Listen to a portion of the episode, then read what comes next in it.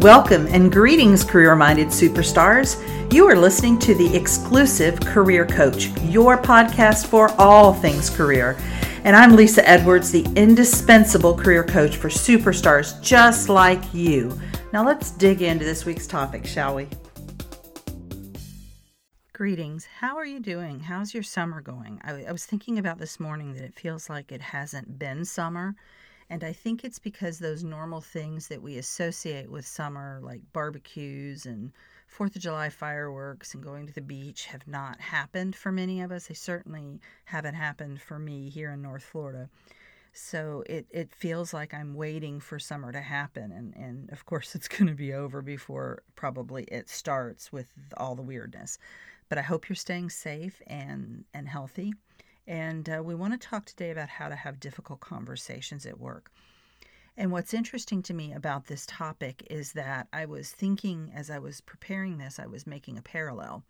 And one of the difficulties that I struggled with when I was in higher education administration was having difficult conversations with my employees.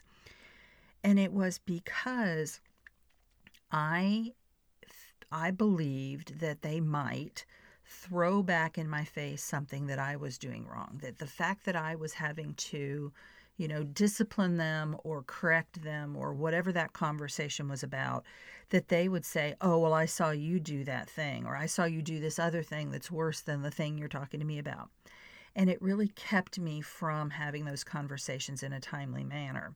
And in fact, I kind of let things that wouldn't have been, you know, catastrophes or wouldn't have been big issues kind of sometimes boil into big issues because I didn't deal with it promptly. And recently in my in my personal life, I had to have that kind of a conversation with a service provider. And I saw myself having the same emotions about having that conversation with her. Oh, well, she'll just quit and then I won't have anybody and, you know, blah, blah. And it was so interesting to watch my brain do that and to recognize that it was that old pattern of thinking that was rearing its ugly head again. And in fact, had the conversation. It went famously and swimmingly, and, and things are much better now. So it was just an evidence, another data point that it is so important to have those difficult conversations. And the fact that they are uncomfortable is no excuse not to have them. So, what we want to look at today is how do you have those conversations without one or both of you feeling like you've been run, uh, run over and left for roadkill, right? How can you have this in a way that moves the relationship forward? And to do that, it has to be not a matter of right and wrong, right? Nobody's right, nobody's wrong. We are going to make a decision together about this thing we disagree about and we're not going to have a winner and a loser in this conversation. And I want to give you four steps that sound super simple, and they are not, to make this happen. So, step one is to really listen to the other person. Allow them to tell you why they believe they are right. Let them have all the time that they need to vent their point of view. And your challenge is to listen without interrupting. You don't get to defend your position. You don't get to argue with them, nor do you get to display nonverbal cues such as, you know, crossing your arms because you think they're full of crap or showing on your face that you don't believe them or don't agree with them. You need to to really keep an open um, physical appearance and then also keep your mouth shut. And it really takes practice. This is not easy to do. So you want to make sure that the other person feels completely heard. They feel like they've had a chance to say all the things that they want to say relative to this this disagreement. And then your step 2 when you get to speak is you get to say one sentence to state your position on the matter. That's it. So you're not going to dwell on the problem, dwell on the points of disagreement. You've heard the other person, you know where they're coming from. You formulate one sentence that tells them what you think about the matter and it's not an attack on them. It's not it's not anything to do with the other person. It's okay, this is how I see it. So if it's an example of let's say that the two of you are um, working at a company and the other person is in sales and you're the marketing person and you're creating the marketing for this new product um, that the company has created. And of course, the salespeople are the ones who are going to, you know, benefit or not from that marketing. And so he said, okay, here's how I think we should, um, you know, market this product. Here's what I think we, here's the target audience. Here's the prod, this process I think we need to go through all of that. And then you might say, you, in your one sentence, well, I, I, you know, I, I think that social media really is the best way to go. I think you're trying to be more old school about it. And I think what this product requires is social media approach. So just one sentence. Your temptation in this step is going to be to vent, right? To to let them know about all the things that they are miscon- that they're confused about, that they've misconstrued, but that's not the point. That that dwells on the problem. So you get that one sentence to be succinct and state your point of view. Then step three is for you to state the points of agreement. So you've heard the other person's point of view, you know your own point of view. So now you want to come up with what we both agree on. We both agree this is a fantastic product. We both agree that the target market is X. We both agree that the um, you know the sales potential for this product is Y. You know whatever it is, and it may be very few and far between. There may be very few points of agreement with this other person, but you want to find them and put them out on the table because that is going to move you towards a um, a resolution. And then step four is to brainstorm solutions. So now that you figured out how you disagree, what you both agree on, um, what you know, what where you've come together on this process, now you want to start brainstorming solutions. You do not want to go backwards to rehashing the problem, making it personal. That's a big no-no. Here's where you start coming up with possible solutions. Okay. So, you know, I think we should use social media to market this product because of X, Y, and Z. You think that we should employ camels to m- roam around the country and with signs on their back. Um, all right, so let's see what we can do to kind of bring those two things together, right? So, do we, how about if we get a camel as our spokes camel for the product and we put a sign on his back, and then we use that for our social media campaign. So now you've got the other person's thing about camels, really wanted to use camels for this product. You really wanted to use social media. What if we put the two together and what that might look like?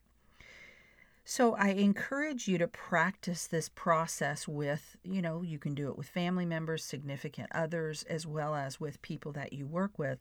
It is a process that takes practice. It is not what we naturally want to do we naturally want to argue and let things often things will get contentious and of course the problem with that is that it's not moving towards a solution it's definitely not moving the relationship forward it is damaging that relationship perhaps in uh, irreparably so again number 1 let them state their point of view let them go as long as they need to go to say what is important to them and what they believe to be true number 2 you get one sentence to state your point of view.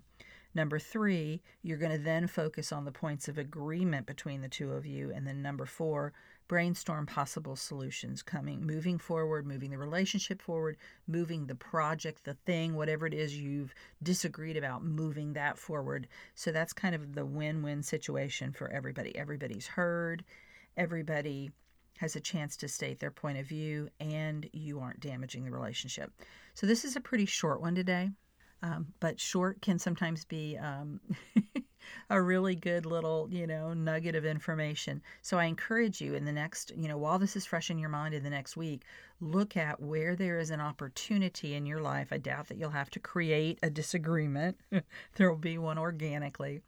And look for an opportunity to kind of practice this. And, um, you know, if it's with a spouse, you could even, um, you know, kind of say, okay, here's what I'm doing. I'm learning this new way of doing things. So um, here's what's going on, and kind of walking them through, getting them on side with the process. So even if you know they disagree because your spouse thinks you should take the garbage out, you know, the night before, and you think you should take the garbage out that morning, you um, you can still walk them through. If it's not too contentious, you can walk them through the process with you, and so maybe they learn how to do this as well. All right, as always, I want to be your career coach. I please check out the show notes. I'm doing a free webinar every week on Thursdays at four o'clock right now, um, as I record this. That may change in the later fall, but I do intend to do these for the foreseeable future. and I'm grouping them into topics by month. And so for the month of August, the topic is going to be the job search. Last month I talked about LinkedIn, and there will be a different angle, a different perspective every week in the webinar. So there's no repetition during that month.